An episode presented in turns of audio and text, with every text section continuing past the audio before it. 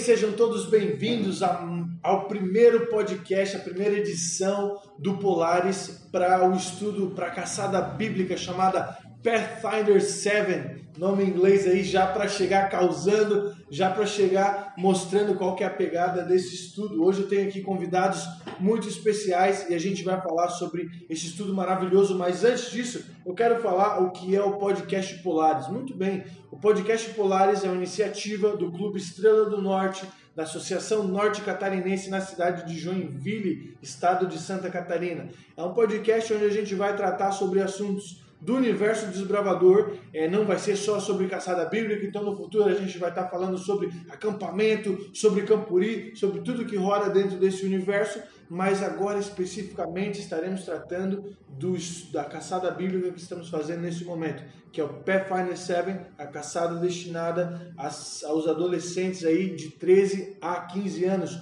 Muito bem, então para começar, o meu nome é Felipe e se eu tivesse uma máquina do tempo, eu voltaria no meu primeiro contato com o Clube de Desbravadores. Duas horas da tarde, o sol pegando na costela até cinco horas, insolação, hospital. Para mim foi um dia maravilhoso que eu gostaria de reviver cada segundo. Meu nome é Henrique, eu tenho 18 anos, e se eu tivesse uma máquina do tempo a meu dispor para viajar em qualquer momento e mudar as coisas, eu sinceramente não mudaria nada, porque eu acredito que as coisas, as nossas ações que foram feitas, elas nos formam. Então, se a gente muda alguma coisa que foi feito, nós acabamos mudando o nosso presente. Então, eu não mudaria nada. Bem, meu nome é Lucas e para falar a verdade para vocês, se eu tivesse uma máquina do tempo, vai ser um negócio bem inusitado, viu? Eu votaria pro meu casamento. O pessoal tá perguntando por que casamento. Não ia casar, né? ia fugir do altar. é isso, que é isso. Porque quando a gente casa, a gente não desfruta do casamento e nem assiste praticamente. Então ficaria ali do cantinho só assistindo tudo que aconteceu. Eu ia ser o penetra do teu casamento. ia ser o próprio penetra do meu casamento. Mas todo noivo é o penetra do casamento, né? Porque o que importa é só a noiva mesmo. é verdade. E aí é ver o que tá acontecendo lá, né? Meu nome é Felipe e se eu tivesse uma máquina do tempo, provavelmente eu não usaria, porque eu sou o tanso que morre na viagem espacial. É, Já na entrada, a porta verdade. fecha, pum, quebrou é. a cabeça. então se eu tivesse uma máquina do tempo, eu só ia postar foto no Instagram. É isso aí, meu nome é Maquiche. Para aqueles que me conhecem, pode continuar me chamando de Maquiche. E para aqueles que não conhecem, eu sou Maquiche também.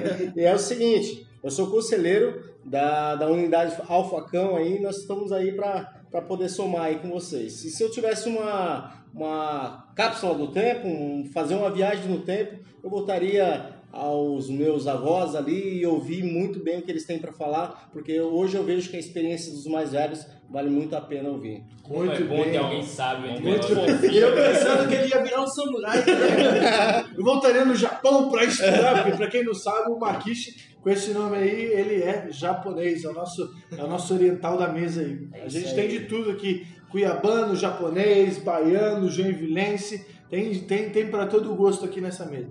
Bom, eu já falei meu nome, eu sou Felipe, sou diretor, tenho o prazer e a honra de ser o diretor do Clube Estrela do Norte. E a gente vai falar sobre um negócio muito bacana hoje, muito legal, é, muito, é, muito lindo, que é sobre a descoberta do Gael. Qual é essa descoberta? Você vai ver depois do intervalo.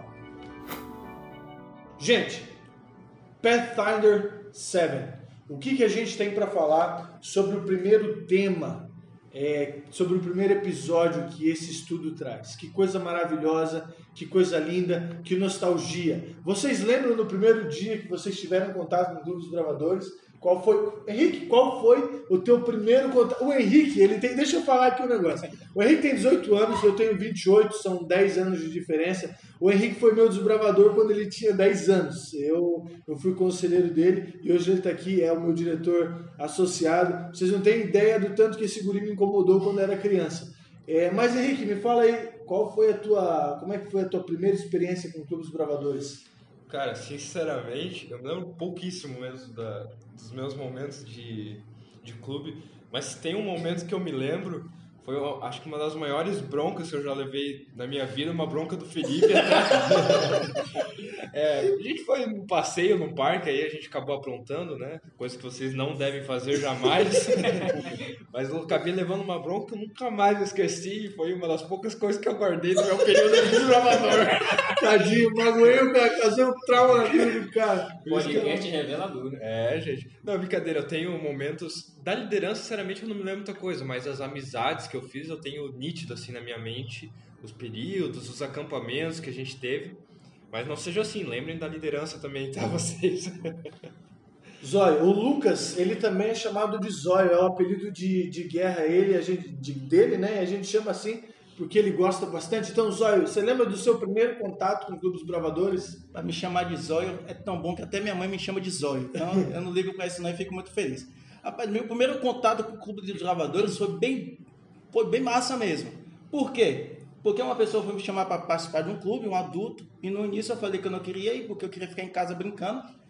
E aí insistiram ainda para mim poder ir. Eu disse, eu não vou não. Aí depois, na terceira vez, falou, vai ter bolo. Eu falei, é, então vamos. aí pronto, fui pro Clube dos Bravadores, gostei. No outro domingo não gostei, porque não teve bolo. Eu pensei que era todos os domingos que tinha comemoração, né? Mas depois fui aprendendo a gostar, principalmente quando eu comecei a ensaiar a Ordem Unida, aprender a Ordem Unida. Ficava igual um doido dentro de casa, marchando na frente do espelho. Quase apanhei de minha mãe, porque minha mãe dizia que eu tava ficando doido, marchando dentro da casa, melando a casa todinha. Mas gostei mais do clube e é por isso que eu tô até hoje. Muito bem.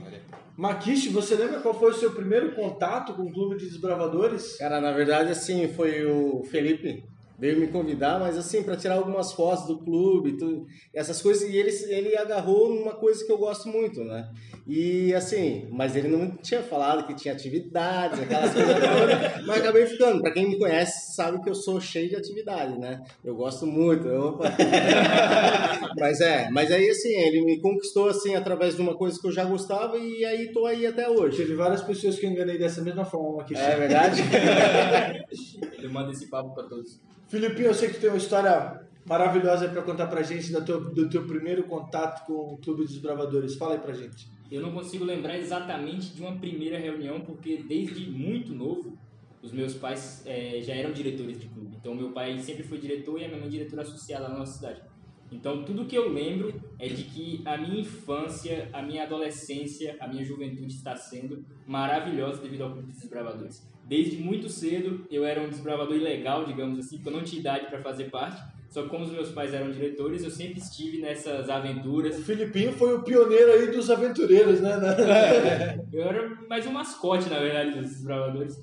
Mas é, se eu tenho um conselho para dar para vocês é esse: é aproveitem o clube de desbravadores ao máximo que vocês puderem, porque as minhas melhores lembranças estão com certeza dentro do clube. O meu primeiro contato com o Clube dos Bravadores foi engraçado, porque eu tinha, eu acho que eu deveria ter uns 16 anos, mais ou menos, e eu fui num campuri. Olha só que engraçado, meu primeiro contato foi num campuri, e era um campuri, é, na verdade não era um campuri, era uma, era, como é que se chama só quando é de unidade? Acampamento? Não, só, são, só que são várias unidades de vários clubes, é, Uni- é, O- Onimpori, Unimpori, é, é alguma coisa nessa. Campuni. Campuni, Campuni, isso. Foi um Campuni aberto. E aí o meu primo era do Clube dos Bravadores, ele falou bem assim, cara, eu preciso da tua ajuda pra gente fazer um portal. Eu falei bem assim, pra outra dimensão? O que, que, o que, que vocês querem fazer? Que tipo de bruxaria é essa? E ele falou, não, um portal de bambu. Eu falei, então vamos lá. E aí, o meu primeiro contato com o clube foi com bambu, nós e amarras. Eu lembro que eu cheguei lá, Não mudou nada. e eu não sabia, e eu não sabia nada de nós e amarras, e daí eu lembro que um instrutor, com muito, muito amor e carinho, muita paciência, me ensinou a marra quadrada. Eu nunca me esqueci. Aquele dia foi o dia que eu aprendi a fazer a marra quadrada. Nunca mais esqueci a marra quadrada. Aprendi, faz até hoje, E faço até hoje. É a única marra que eu sei fazer. É o único nó que eu lembro. Não, brincadeira, mas é verdade. É brincadeira, é mentira, só que mais não é. E, e foi, e foi maravilhoso para mim. Eu vou confessar uma coisa para vocês. Eu não tenho uma, um background, né? ou seja, um, um fundo assim, no sentido de ordem unida. Eu nunca fiz ordem unida, porque eu entrei no clube, eu já era grande, já, já, já, já entrei na liderança para trabalhar. Então, assim, até hoje eu tenho dificuldade de, de marchar esquerda, direita, tanto é que eu não me atrevo nisso. Ali no clube, graças a Deus, a gente tem o Zóio, tem o Felipe, tem Silvia, tem uma galera que manja de, de Ordem Unida, então eu não preciso entrar nesse, nesse ramo é, dark, né, escuro do Clube de Desbravadores. Agora, a parte de construção, de nós amarmos, os meninos estão aqui, não vamos deixar mentir, é uma, uma parte que eu gosto bastante e me chamou a atenção. Agora, o mais legal de tudo é o seguinte: essa primeira lição fala sobre esse primeiro amor, sobre esse primeiro contato de um desbravador com o clube de desbravadores, que é a história do Gael. Então, o Gael ele é chamado para participar do clube dos bravadores do bairro dele.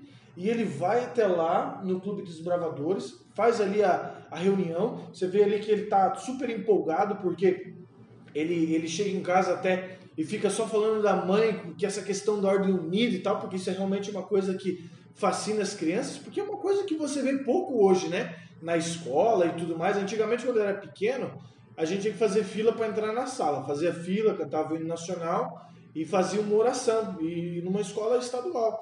É, mas hoje não se vê mais isso, né? Essa questão de formar fila e cantar o hino e tal. Então se perdeu um pouco dessa, desse patriotismo, desse nacionalismo, dessa, dessas questões nesse sentido. Então acho que quando a criança vem para o clube, ela fica encantada com isso. E o Gael ficou encantado com isso. Agora, o mais legal de tudo foi que o, o Gael conhece quem lá no clube? O Rodrigo. E o Rodrigo, ele é o conselheiro do, do Gael.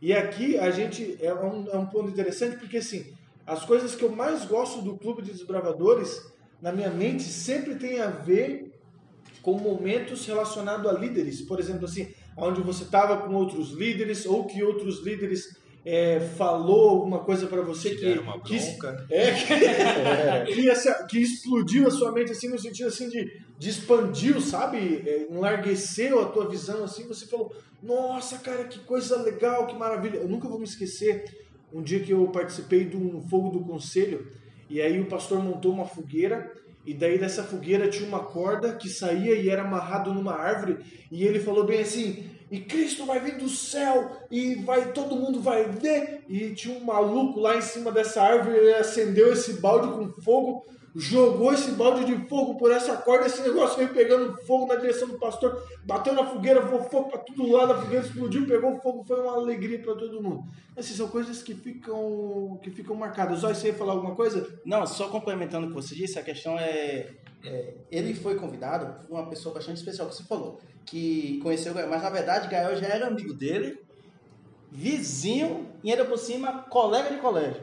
Pense, então, uma coisa, eu tiro por mim, eu fiquei mais confortável de ir ao Clube dos Bravadores porque eu já era conhecido de uma pessoa. Então essa pessoa me chamou. Já a pessoa ser convidada por uma pessoa que eu nunca vi na vida, eu fico com o pé um pouco atrás, né? Eu fico bem assim, será que é bom mesmo? Mas se tem alguém que anda comigo e que já sabe mais ou menos aquilo que eu gosto e me chama por aquilo que eu gosto, automaticamente fica mais fácil eu ir. Como o Makishi. Makishi foi por causa da fotografia inicialmente. Ele falou, não, vou ter que tirar foto. E de lá ele conheceu algo bastante abrangente que foi além da fotografia.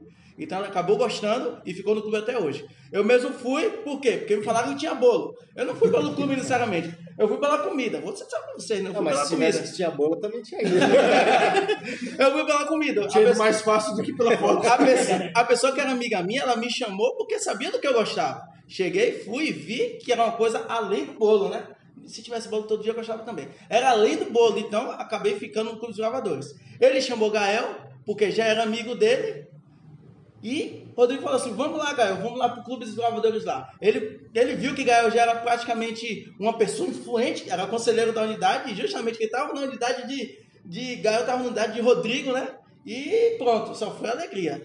E aqui fica a primeira lição para vocês, desbravadores, que é muito mais fácil vocês levarem um amigo de vocês para o clube para participar desses momentos maravilhosos do que a gente sair na rua louco aí, pegando o nego pelo pescoço, vai pro clube, vai pro clube, vai pro clube, tem bolo lá.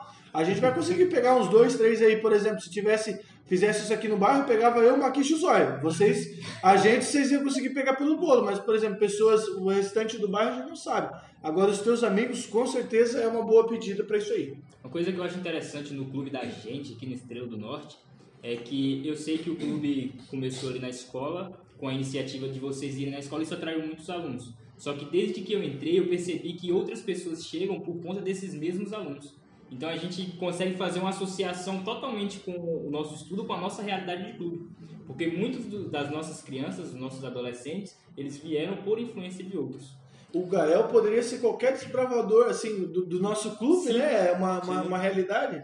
Até uma coisa interessante dessa história, a gente vê quão importante é a gente dar atenção e é, notar e dar atenção, é, não vejo outra palavra, dar atenção para as pessoas novas que chegam ao clube.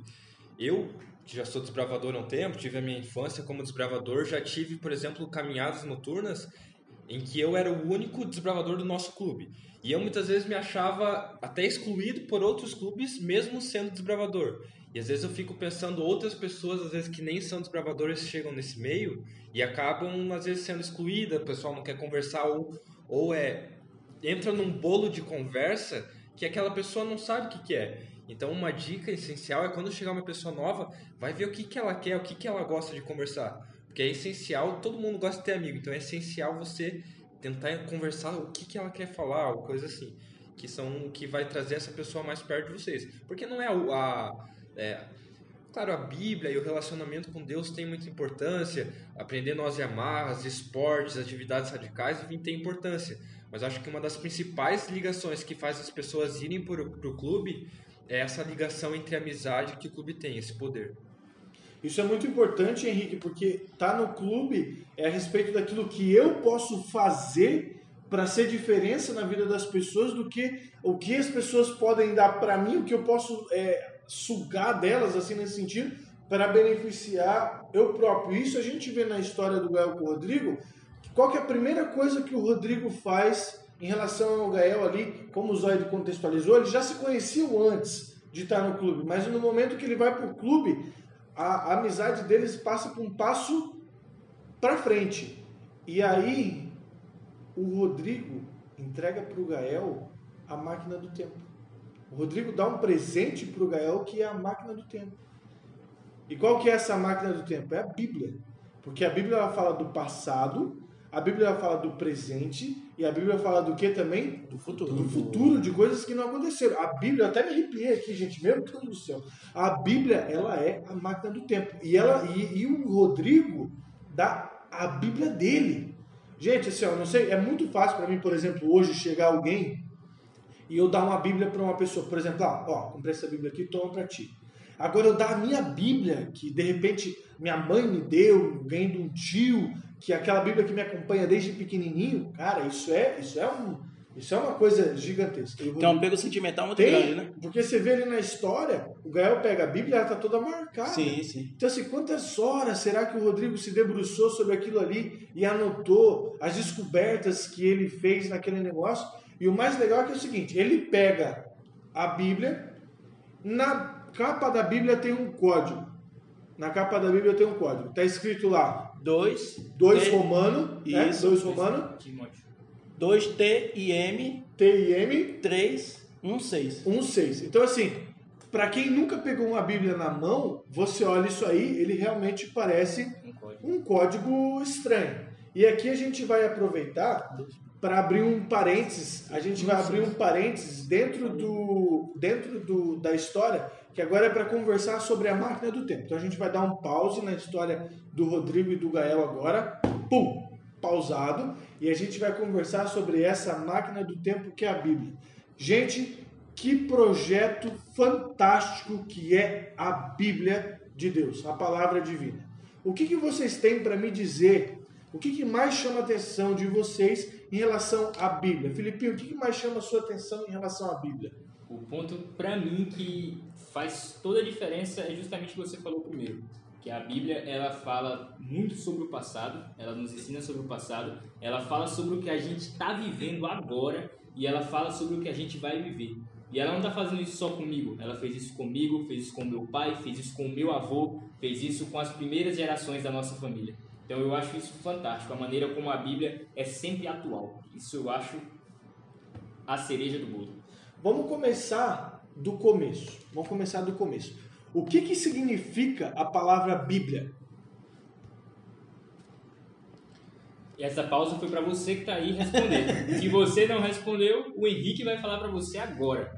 A palavra Bíblia, ela vem não me lembro se é hebraico, grego, enfim, da, da palavra biblos, que representa é, um conjunto de livro. Então até é redundante quando a gente fala o livro da Bíblia, porque a gente está falando o livro dos livros, né? Tipo, então Bíblia já é livros de uma forma geral. E aí tu tocou num ponto importante, porque, poxa, como assim a Bíblia é um livro de livros? A Bíblia não é uma coisa só?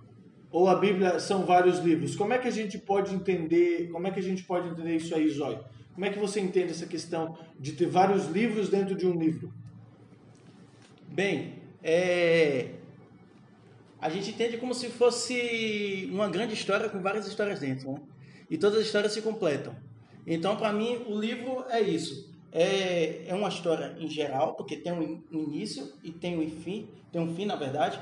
E no decorrer dessa grande história, tem várias histórias, vários contextos, vários personagens que nos aprofundam mais ainda a começar a ler e a ter o gosto de terminar.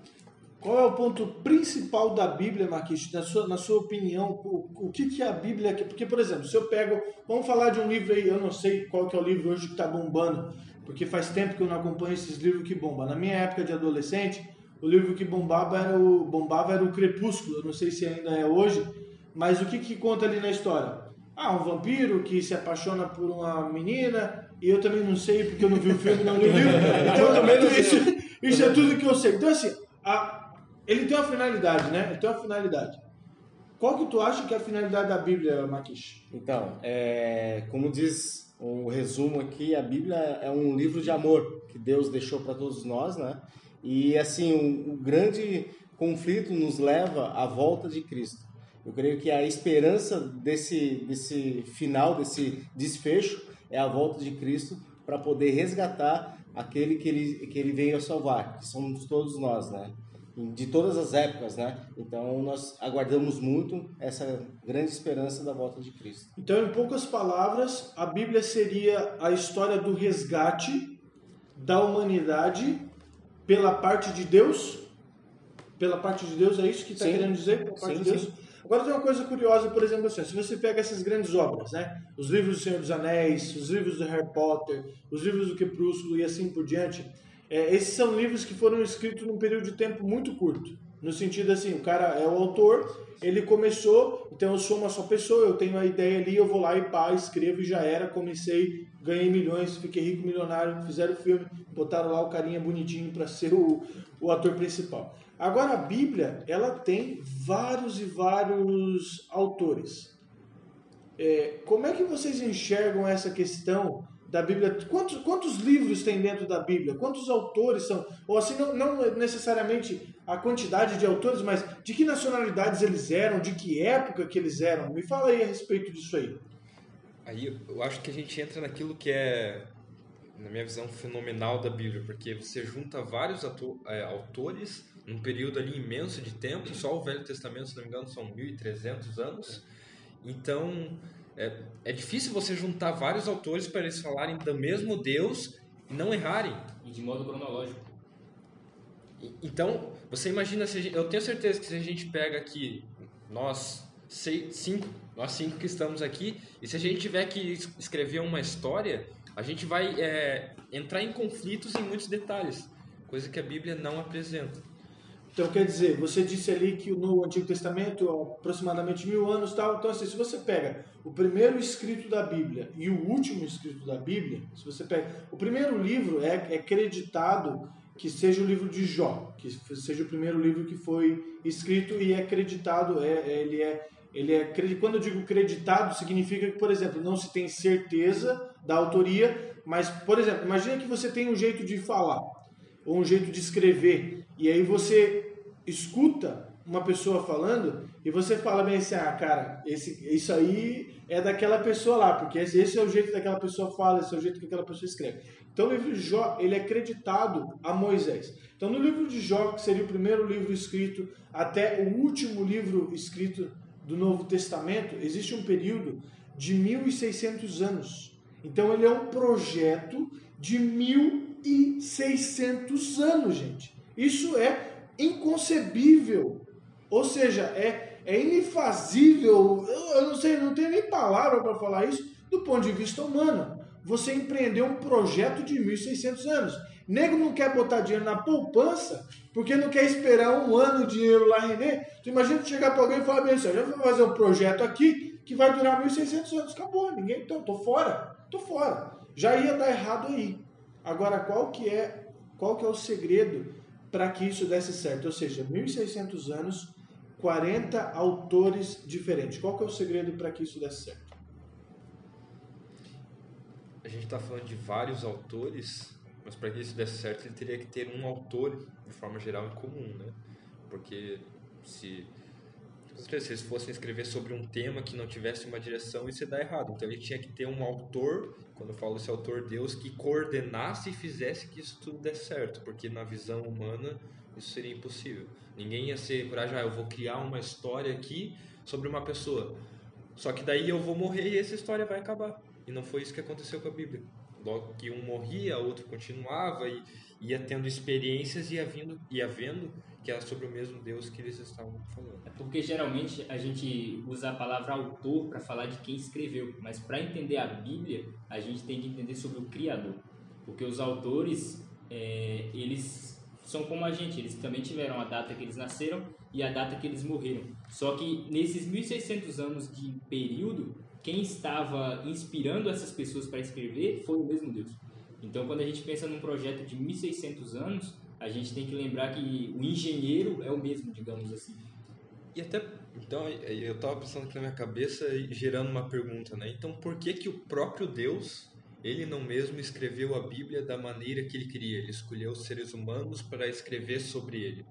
Isso é muito legal, Henrique, porque Deus, o propósito de Deus nunca foi é, nunca foi impor a vontade dele no ser humano a ferro e fogo. É uma biografia. É, ele sempre, ele sempre, desde o começo, assim, por exemplo, a gente vai ver ao longo dessa história Gael viajando pela história da humanidade através da máquina do tempo que é a Bíblia, né? E você vai ver ali desde o começo Deus deu para o homem a capacidade dele escolher entre o certo e o errado. Porque não existe amor verdadeiro sem o livre-arbítrio. Essa palavra bonita, né? Arbítrio. O que significa isso? Nada mais é do que a sua, a sua, a sua, o seu direito, a sua liberdade de escolher fazer aquilo que você quiser fazer. Então Deus não esconde é, o, na Bíblia os erros dos homens. Tanto é que, por exemplo, você tem ali grandes homens, Davi, Abraão, que fizeram coisas erradas e isso está na Bíblia. Quer dizer, está na Bíblia, então, se eu fizer errado, eu, tô, eu, tô, eu tenho justificativa para fazer errado. Por exemplo, a gente vai ver sobre Davi, que Davi, cara, Davi foi um cara que é chamado de amigo de Deus, ele fez muita coisa certa,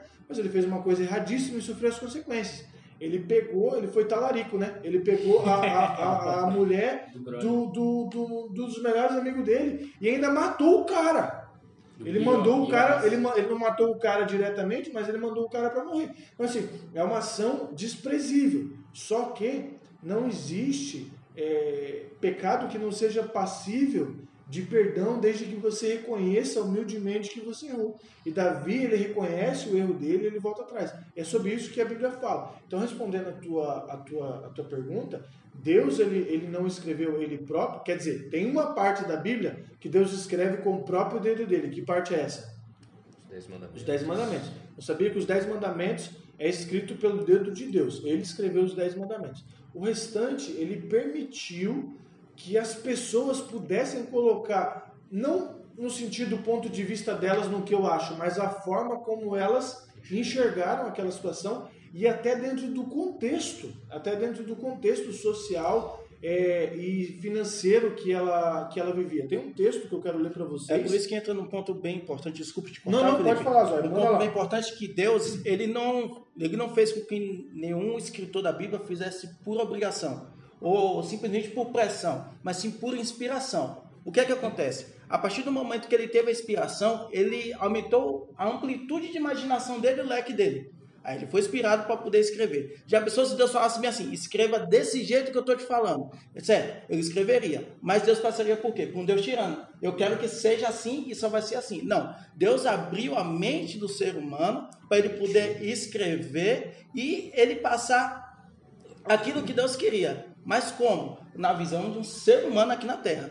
Ele estava falando do céu, espiando pelo Espírito Santo. Ele estava vendo tudo o que estava acontecendo ali e estava escrevendo. Esse, texto, por Deus. esse texto fecha certinho com um texto que tem na Bíblia, no livro de 2 Pedro, né? É, no capítulo 1, no versículo 21, que diz assim: Porquanto jamais a profecia, ou seja, se profecia a gente pode falar profecia, pode falar a palavra de Deus, né? A Bíblia teve origem na vontade humana, mas homens santos falaram da parte de Deus orientado pelo Espírito Santo.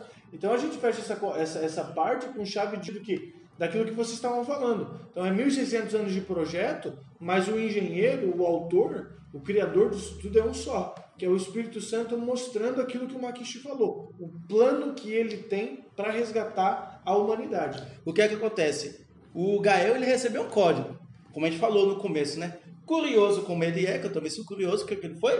Começou a pesquisar sobre esse código que seria. Então ele descobriu que esse código seria uma passagem bíblica, que era 2 Timóteo 3,16, que diz o seguinte: Toda a escritura é inspirada por Deus e é útil para o ensino, para a repreensão, para a correção, para a educação na justiça, a fim de que o homem de Deus seja perfeito e perfeitamente habilitado para todas para toda a boa obra. Complementem tudo aquilo aqui, tudo isso que a gente acabou de falar agora. No, no, traduz isso aí, Zóio, no linguajar assim popular, no linguajar assim mais, que nem ele falou que parece que é o avô, que é o bisavô dele falando. O que, que seria isso em, em uma palavra mais, mais usual hoje, assim, no sentido mais coloquial? Meu irmão, a Bíblia serve para tudo. É isso aí. É. Para repreensão, você, ó, se, ah, se, você quer aprender sobre financeira, financeiro, tem na Bíblia. Você quer aprender sobre relacionamento? Tem na Bíblia. Se você quer aprender sobre casamento, tem na Bíblia. Se você quer aprender sobre família, tem na Bíblia. E assim por diante. É, agora, vamos se colocar por um segundo. A gente já está muito tempo lendo a Bíblia nas nossas vidas, né? É, se não está, deveria. Mas a gente já está bastante tempo lendo a Bíblia na nossa vida. Então, para a gente é fácil. Mas vamos colocar na, na, na, na vida do Gael. É, eu nunca peguei uma Bíblia na minha mão. O que, que vocês têm para dar de conselho para mim? Por exemplo, assim, ó, como é que eu me acho na Bíblia? Porque vocês falaram que são vários, vários livros, né? Cada livro tem uma capa, é, cada livro tem um. Como é que eu faço para achar? Então, se você nunca abriu uma Bíblia, primeiro você vai perceber que realmente ela é dividida em várias partes e cada parte é dividida em mais partes ainda. Quais são as duas principais é, divisões da Bíblia, Felipe? A principal divisão que a gente tem na Bíblia é o Antigo Testamento e o Novo Testamento. Resumido, bem resumidinho, o Antigo Testamento ele fala sobre Jesus, mas antes de Jesus vir. E o Novo Testamento ele conta é, a história da época de Jesus. Agora, por que, que é importante saber de Jesus? Por quê? Por que, que, é, por que, que o Antigo Testamento, quem que é esse Jesus que o Antigo Testamento é a respeito da vida dele e o Novo Testamento é a respeito do momento que ele nasceu e falando de quando que ele vai voltar? Por que, que, por que, que eu, porque em inglês tem uma expressão que fala bem assim, ó, why should I care? Que é tipo assim, ó, que que eu tenho, por que, que eu deveria me importar com isso? Por que, que eu deveria me importar com isso? Até uma vez o Roger falou uma frase bem legal, que se tem uma, uma folha que podia ser extinta da Bíblia, é a folha que divide o Velho do Novo Testamento. Porque essa folha, na verdade, ela não existe. Ninguém, não foi escrito para uma pessoa, é uma divisão feita para a gente, para a gente falar, ó, oh, essa aqui é antes do nascimento de Jesus. Isso aqui veio para falar. Mas podia ter uma fotinha de Jesus ali, é. né? então, um não anula o outro e uma coisa não não é complementa, né? É, é como eu estava falando de organização, porque já pensou se todo quando a gente tivesse um culto eu falasse, é, abre na página 805 a quadragésima linha. Ia ser muito complicado. Todas as Bíblias teriam que ser a mesma, a mesma encadenação no mesmo lugar, porque, por exemplo, se o tamanho da letra difere, já, é muda a página, diferente. já muda tudo, até, né? Até porque a Bíblia original ela também não tem capítulo, ela não Exatamente. tem aquele subtítulo, ela é. Isso, isso foi feito justamente para facilitar a nossa vida. Então, é, sou meio confuso, porque a primeira vez que você pega naquilo, aquilo não faz o menor sentido para você, porque são vários números, vários nomes esquisitíssimos. Primeira vez que eu vi lá o livro de Tessalonicenses, falei, mas o que, que é Tessalonicenses? Então, são coisas que aparentemente são complicadas, mas tem um amigo meu que dizia para mim que nada é complicado, tudo é novo. Então, a partir do momento que a gente começa a se familiarizar com esses nomes, com esses códigos, isso começa a fazer um sentido absurdo pra gente e serve pra gente estar aqui trocando essa ideia, tá um compartilhando com o outro, por isso que a Bíblia ela é dividida assim. Então vamos lá. Primeira divisão, Antigo Testamento, Novo Testamento. Daí vocês me disseram que cada um dos testamentos são divididos em livros menores, né? Então é a subdivisão da subdivisão.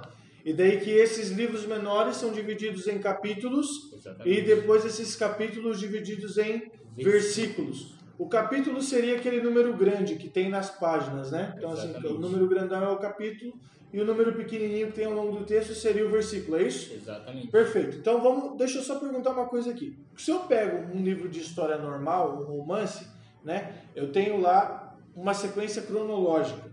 Os livros da Bíblia estão em ordem cronológica, um depois do outro, certinho em ordem cronológica, ou existem categorias diferentes de livro? Como é que é essa, como é que é essa história? Como é que é isso aí? Como é que vocês visualizam isso aí? Essa, na verdade, era uma das minhas grandes dúvidas e uma das coisas que eu mais me batia até entender como é que funciona, né? Porque a gente é acostumado no sistema humano a, a mexer com o sistema cronológico. Porque tudo na nossa vida ela nasce, cresce e depois morre. Ela tem uma sequência: introdução, desenvolvimento e conclusão. Os TCC são assim, trabalho de escola são assim, capa e tudo, né? Do começo ao fim. Então a gente lê algo e quer que a Bíblia seja, seja nesse sistema. Mas na verdade a gente já comentou aqui que a Bíblia é um, um livro de arqueológico, é um livro de muito tempo, de mais de mil, mais de mil anos. Então é, complica deixar a Bíblia em ordem cronológica até por parte dos historiadores, aqueles que estudam a fundo mesmo é difícil. Então a Bíblia na verdade ela é subdividida em grupos. Aí nós temos os grupos dos livros históricos que contam a história do povo de Israel, os livros, as cartas dos evangelhos, tem os livros proféticos, Os poemas. os poemas, né, os as, de poéticos, né? Pentateuco também ali a dessa a- a- os, Pen- prime- os primeiros cinco livros da- Pentateuco, da- Pentateuco vem de penta, né? O Brasil é penta no, no- na, Copa Copa, do Mundo. na Copa do Mundo e vem de cinco. Então, assim, os, os cinco primeiros livros da Bíblia, eles realmente estão em ordem, vamos dizer assim, quase que cronológica, com, com exceção ali do de Deuteronômio Números, que é quase que uma é um parênteses dentro da história, né? Para falar ali de, de, de- de Contextualizar. coisas específicas da, da época deles, situações que eles viviam ali. Agora, o interessante é que, por exemplo, que existiram autores que foram, por mais que seja um projeto de 1600 anos, existiram autores que são contemporâneos. Então, tu pega, por exemplo, profetas, como é o caso de Daniel e Jeremias, se eu não me engano, que viveram quase que, que juntos, né? Então, assim, você vê, você vê eles falando de situações que os dois viveram. Ó, o melhor exemplo de todos são os evangelhos. Os quatro evangelhos, né? São de, com exceção de com exceção de Lucas, porque Lucas ele foi um ele foi um Sherlock Holmes, né? Detalhista, ele, ele né? foi um Sherlock Holmes, ele foi atrás depois do que aconteceu, ele fez um compilado Um investigativo. ele foi investigativo perguntando o que aconteceu. Mas com, com exceção de Lucas, os outros três ficaram do lado de Jesus, né? Então cada um contou o seu, o seu ponto de vista, aquilo que viu, aquilo que, que achou interessante de ser, de ser colocado. Então, só para encerrar, para ver se eu entendi, porque eu me coloquei na, na situação do Gael. Então, eu estou chegando aqui, estou pegando uma máquina do tempo, que na verdade é um livro, ele é dividido em duas grandes partes, Antigo Testamento, Novo Testamento. Essas partes são divididas em sublivros, né? Cada ali livro. Esses livros têm categorias. Independente da categoria, todo livro tem capítulo e versículo. Fechou. Tem alguma coisa que me facilita a achar esse, esse, por exemplo, do mesmo jeito que eu chamo Lucas de Zóio, lá eu tenho algum livro da Bíblia, é, eu sei que tem, por exemplo, o, o livro do profeta Jeremias. A gente chama o Jeremias de Jerema? Como é que é essa, essa parada aí? Tem alguma, alguma coisa que facilita? Eu queria aumentar o seu a- a- o que você está dizendo, Felipe. É, só para complementar, o livro ele tem 60, é, a Bíblia tem 66 livros. 66? Isso, são divididos no Antigo Testamento por 39 e no Novo Testamento por 27. Olha aí. Mas alguém pode estar com a Bíblia dizendo assim, ei, minha Bíblia tem mais livros. Bem, eu quando eu fiz o estudo, eu era católico antes. Então minha Bíblia tinha seis livros a mais. Então no total tinha 72 livros, que são os livros apócrifos. Então o que é que acontece? Nós estamos falando da Bíblia evangelista cristã, não da Bíblia católica. Entenda por isso. A Bíblia católica tem seis livros a mais? Tem. Dá para estudar? Dá, porque tem trechos nela que são iguais à Bíblia evangélica, só acrescentou seis livros a mais. Então, se você está com a sua Bíblia que é católica, Acompanhe nas passagens que nós estamos falando aqui, que vai dar certo, vai dar boa. Eu aprendi assim, é 2 Timóteo, vou abrir lá 2 Timóteo vai estar a mesma passagem. Não fique assustado se tem seis livros a mais. Mas se você tiver como adquirir outro livro, se não tiver, entre em contato com a gente que a gente dá um livro, uma bíblia de, de presente nova para ficar mais fácil o entendimento. Né? A gente se compromete em qualquer lugar aqui do bairro Guanabara. vocês acharam que eu ia falar do Brasil, né? Não, mas eu vou fazer uma aposta aqui. Se tiver alguém que estiver escutando esse, esse podcast aqui, em qualquer lugar do Brasil, a gente vai dar um jeito de mandar uma Bíblia para você. Do Brasil. Pode entrar em contato, postar lá. Fora do Brasil. É, né? mas é uma pessoa só, tá? Porque É, é, só o primeiro, é o é, primeiro, é o primeiro seis. Cinco pessoas. Cinco, cinco cinco pessoas. pessoas. A gente tem cinco aqui. É, cinco primeiros pessoas. cinco colocar em qualquer lugar do Brasil. Ah, Felipe, eu não tenho uma Bíblia. Pois vai ter, independente. Ah, eu moro no, no Amazonas. É 20 dias de barco debaixo do rio Amazonas para chegar, na, chegar na minha cidade. Vai chegar uma Bíblia na tua casa, tá? Beleza, vamos, vamos voltar aqui pro negócio. Só para complementar. Quem quiser uma Bíblia vai ganhar uma Bíblia personalizada do Campo Sul-Americano. Vai ganhar uma top. É, isso é o Lucas falando. Lucas, Lucas, Não, Lucas. são os cinco que vão ganhar. Então é o seguinte, então, então, se alguém do Brasil não tiver Bíblia, estiver escutando isso aqui e quiser a Bíblia, eu dou a minha Bíblia, a minha Bíblia que eu ganhei quando eu tinha 10 anos de idade. Mas tem que ser assim, ó. Ó, eu moro no sertão do, da Bahia, lá no, no, no sei lá na onde. E vai ter um código nela também. Vai, vai ter uma sequência aí. Beleza, desafio feito aí para os ouvintes do Brasil inteiro. Vamos voltar pro negócio aqui. Os livros têm alguma forma de achar eles mais fácil? Tem apelido? Tem o quê? Tem um negócio chamado índice. Ah. Para resumir, o que é um índice? São os livros da Bíblia em ordem e com o número da página. A gente falou no início ali, no início não, no meio da conversa, sobre essa questão de que várias, as Bíblias elas variam pelas páginas e o índice ela serve justamente para isso, para te falar exatamente a localização em qual página está a sua a sua pesquisa. Tem que relembrar de uma coisa, que a Bíblia, é, não sei se, se falarem, não vai falar, a Bíblia ela tem um apelidozinho, cada livro tem um apelido, né? Tipo, meu nome é Lucas, mas pode me chamar de Lu, eu vou aceitar me chamar de Lu. Lu! Então, tipo, João tem J-O na Bíblia, mas você quer falar aí? Pode falar aí, complementar? Cara, você matou o X do tesouro. Eu ia falar justamente sobre isso, cara. que os livros têm seus apelidos, né? Então, Gênesis, GN, Êxodo, EX. Então, isso é para facilitar a nossa vida, né? Pra, imagina, precisar ficar escrevendo todos os livros.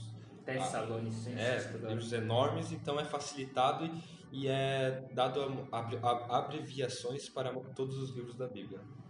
Uma pergunta mais filosófica agora para a gente encerrar essa parte sobre a máquina do tempo, que é a Bíblia, e voltar para finalizar a história do Gael, que o Gael tá lá congelado aí na, na história, a gente deu um pause nele. Como é que eu posso rebater essa questão quando alguém me diz assim, ah, mas a Bíblia foi escrita por homens? Eu sempre falo bem assim, que foi escrito por quê? Por um jumento? Por um, por um papagaio? Como é que vocês, isso fazendo piada, né? Mas assim, como é que vocês rebateriam isso se alguém falasse isso para vocês? Eu fiz a pergunta antes, né? Por que, que a Bíblia não foi escrita por Deus? Por exemplo, podia ser escrita por Deus. Podia, sei lá, é, meio que obrigar uma pessoa à força a escrever aquilo que ele queria, né? Mas eu acho que se Deus escrevesse a Bíblia, a verdade é que a gente não ia entender absolutamente nada. Porque Deus está em outra realidade e a, a mente dele é tão poderosa e a onisciência dele que a gente não ia conseguir entender nada que fosse escrito. Então foi necessário, foi preciso que humanos escrevessem a Bíblia para que a gente pudesse ter acesso e entender um pouquinho, um pinguinho daquilo, do poder de Deus, daquilo que Deus consegue fazer nas nossas vidas. Só complementando o Henrique, tem duas coisas que a gente tem que entender porque a Bíblia foi escrita por homens. Porque eles são reais, porque muitos historiadores é, confirmaram que esses personagens existiram e porque foi inspirada por Deus. Por quê? O que falou está acontecendo ainda, até hoje está acontecendo, nesse exato momento. E ainda tá tem coisa que não aconteceu e, e vai acontecer. Por isso que Deus, ele. Cara, Deus é o cara dos caras. Não tem, não tem o que falar, não. Ele fez tudo certinho. Ó, você vai escrever e eu vou te inspirar para você falar o que tem que ser escrito. Então, foi escrita por homens? Foi. Porque homem tinha que ser escrito. Tinha que confirmar. Já pensou? é, eu que não acredito em nada, falar uma pessoa escreveu. Sim, quem é essa pessoa então que escreveu? Mas tem um contexto histórico. Se você olhar na internet, pesquisar, pesquisar cada personagem, vai dizer a época em que ele viveu, tudo certinho, você vai, ó, esse cara existiu. Ah, e se você olhar por que foi escrito, é só olhar para a atualidade. Eu acho que desde o início Deus já estava querendo fazer o que a nossa história contextualiza, que era homem falando para homem, amigo falando para amigo, família falando para família. Desde o início, Deus, eu acredito que ele estava preocupado em passar a mensagem para você e você passar para aqueles que você ama e aqueles que amam passar para aqueles outros que ele também ama. Então eu acho que desde o início essa foi a ideia da Bíblia foi despertar esse senso da gente também. Eu acho que isso tudo está englobado no grande plano do nosso engenheiro, digamos assim. Agora sim, eu não estou aqui para explicar, eu estou aqui para confundir, que nem, diz o, que nem diz o poeta, né? O que, que acontece com a gente depois que a gente morre? Por que, que Adão pecou? Por que, que Deus não matou Adão quando ele pecou? Por que, que Deus não recomeçou a, a criação quando Adão e Eva erraram? Por que, que Jesus nasceu quando Jesus nasceu? Por que, que Jesus ainda não voltou? Gente, essas são perguntas que eu tenho certeza que é, vem na mente de vocês. E a gente não vai responder nenhuma delas hoje. É sobre isso que essa caçada se trata. Eu pensei que Sobre- você já tinha caído lá para quinta lição. É sobre, onde? é sobre isso, é sobre isso que essa, essa caçada se trata. Você, assim como o Gael, viajar no tempo e fazer as suas descobertas, estudar por você mesmo, não aceitar quando alguém falar uma coisa na sua cabeça, você ter, ter propriedade para falar, não, eu estudei isso, eu sei como é que é. E se você estudar e falar, não, nada disso faz sentido para mim, eu não quero, pelo menos você vai poder se olhar no espelho um dia e falar, não, eu estou falando que eu não acredito, que eu não aceito, mas eu estudei, isso para mim não faz sentido. Agora, o que não pode é você aceitar tanto a pessoa falando que você tem que acreditar, porque primeiro você não é obrigado a nada. Essa semana eu vi uma menina com a camiseta assim, não sou obrigado. Achei maravilhosa a camisa dela. Você não é obrigado a nada. E a outra ponta é verdade. Alguém falando que você não precisa acreditar, porque isso é, é burrice acreditar em Deus. Você também não é obrigado a aceitar isso, tem que tomar suas próprias conclusões. Os maiores cientistas que já existiram nessa terra acreditavam em Deus. Isaac Newton foi o inventor do cálculo, da física, da matemática, um dos grandes, hoje quase tudo que a gente tem hoje é por causa da contribuição desse cara. Ele falava assim, não tem como eu olhar para o universo, olhar para as estrelas, olhar para os planetas, para a forma como as coisas acontecem e não acreditar em Deus. O mesmo Isaac Newton que inventou a matemática, que inventou a física, se rendeu aos pés da Bíblia, se rendeu aos pés dessa mensagem maravilhosa, a mensagem que a de esperança que essa palavra tem, tem para trazer. Você falou é muito interessante. Nós não somos obrigados a nada. Não tem como eu pegar um de nós aqui e enfiar dentro dessa máquina do tempo e a pessoa vai ser carregada. Essa máquina do tempo, ela é totalmente uma resposta. Nós já temos essa máquina, mas ela só vai te levar para algum lugar se você se permitir viajar nessa história. Eu não sei quantos de vocês já tiveram a experiência de ler um livro e realmente imergir na história. Isso é fantástico. E mais fantástico ainda é fazer isso na Bíblia, porque são histórias que a gente sabe que aconteceu e são histórias que a gente sabe que vão acontecer. E assim, Pode É, falar. desculpa ali, Felipe. Complementando o que o Felipe disse ali, né? Também tem um, é, um cientista, é, Albert Einstein, né? Que falava que a loucura do homem é continuar fazendo as mesmas coisas e esperando resultados diferentes. Então aqui nós temos a grande oportunidade nas mãos de vocês para que possa estudar, é, esse conhecimento que é uma riqueza e outra. Para você estudar a Bíblia não é um livro comum como você, você vê um, qualquer livro que você lê por aí. Não. Ali você deve pedir a inspiração que, do Espírito Santo, que é o mesmo Espírito Santo que inspirou os profetas na época, né? Aí você vai ter resultado também no teu conhecimento. Tu tocou no ponto que eu ia fechar aqui agora, Maquiche, como Deus trabalha, como o Espírito Santo trabalha. O Espírito Santo ajudou a, Bíblia ser escrita em 1600 anos à parte e ajuda cada um de nós aqui. A gente tem mentes diferentes, é, criações diferentes, mas você vê que o assunto está fluindo, a gente está conversando sobre a mesma coisa e as coisas estão se complementando.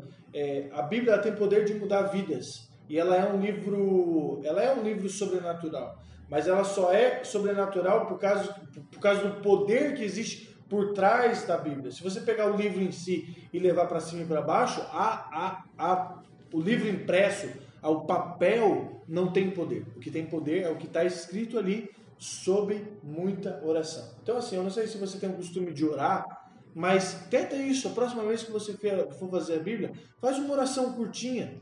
Fala assim, ó, Deus, eu nunca orei tu me conhece e eu tô aqui, ajuda eu, em nome de Jesus também. Pronto. Entendeu? Ou fala, ó, tô lendo a Bíblia agora, fala comigo, em nome de Jesus também. Entendeu? Faz a tua oração, fala do jeito que você tem para falar, que eu tenho certeza que o mesmo Espírito Santo que ajudou a escrever vai te ajudar a revelar. Muitas perguntas, várias respostas, mas não agora. Fechamos o parente sobre a máquina do tempo, voltamos para a história do Gael. O Gael pega essa Bíblia, ele fala bem assim: mãe, só tem texto aqui.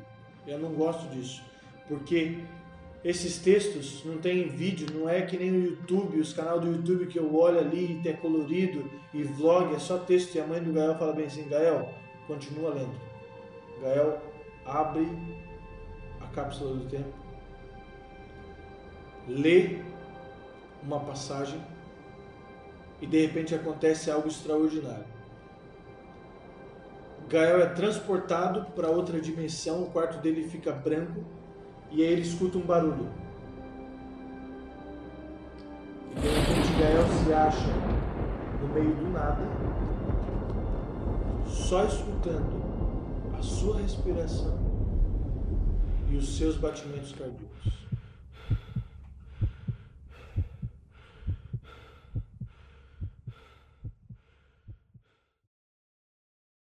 Muito bem, esse foi o podcast Polares, falando sobre, sobre, o, sobre o primeiro episódio, né? E aí, gente, alguma, alguma, alguma último comentário? Eu tenho um adendo importantíssimo. A nossa diretora de comunicação não está aqui, mas eu vou fazer o papel dela. Ah, verdade. Se você está nos ouvindo, não se esqueça de nos seguir nas nossas redes sociais. Eu vou recomendar aqui para você o nosso Instagram, que está bombando, arroba dbv.estrela do norte. E se Repete você... aí pra mim, por favor. arroba dbv.estrela do norte. E se você está ouvindo esse podcast pelo Spotify, não esquece de maneira alguma de compartilhar isso com algum amigo seu que também está fazendo a classe bíblica, que não está fazendo a classe bíblica, compartilha para sua mãe, com a sua avó, com seu tio, com qualquer pessoa que você goste muito. E não se esqueça também de mandar um feedback pra gente. Felipe, o que é um feedback? Feedback significa é, mais ou menos assim. Sabe quando você come um bolo e daí a pessoa pergunta como é que tá esse bolo? Aí você fala, tá uma delícia? Esse é o feedback. É você falar o que, aquilo que você achou, o que você não gostou, o que poderia ser melhor. Já que a gente falou em código, vai lá no nosso Instagram e fala como é que foi esse bolo aqui hoje.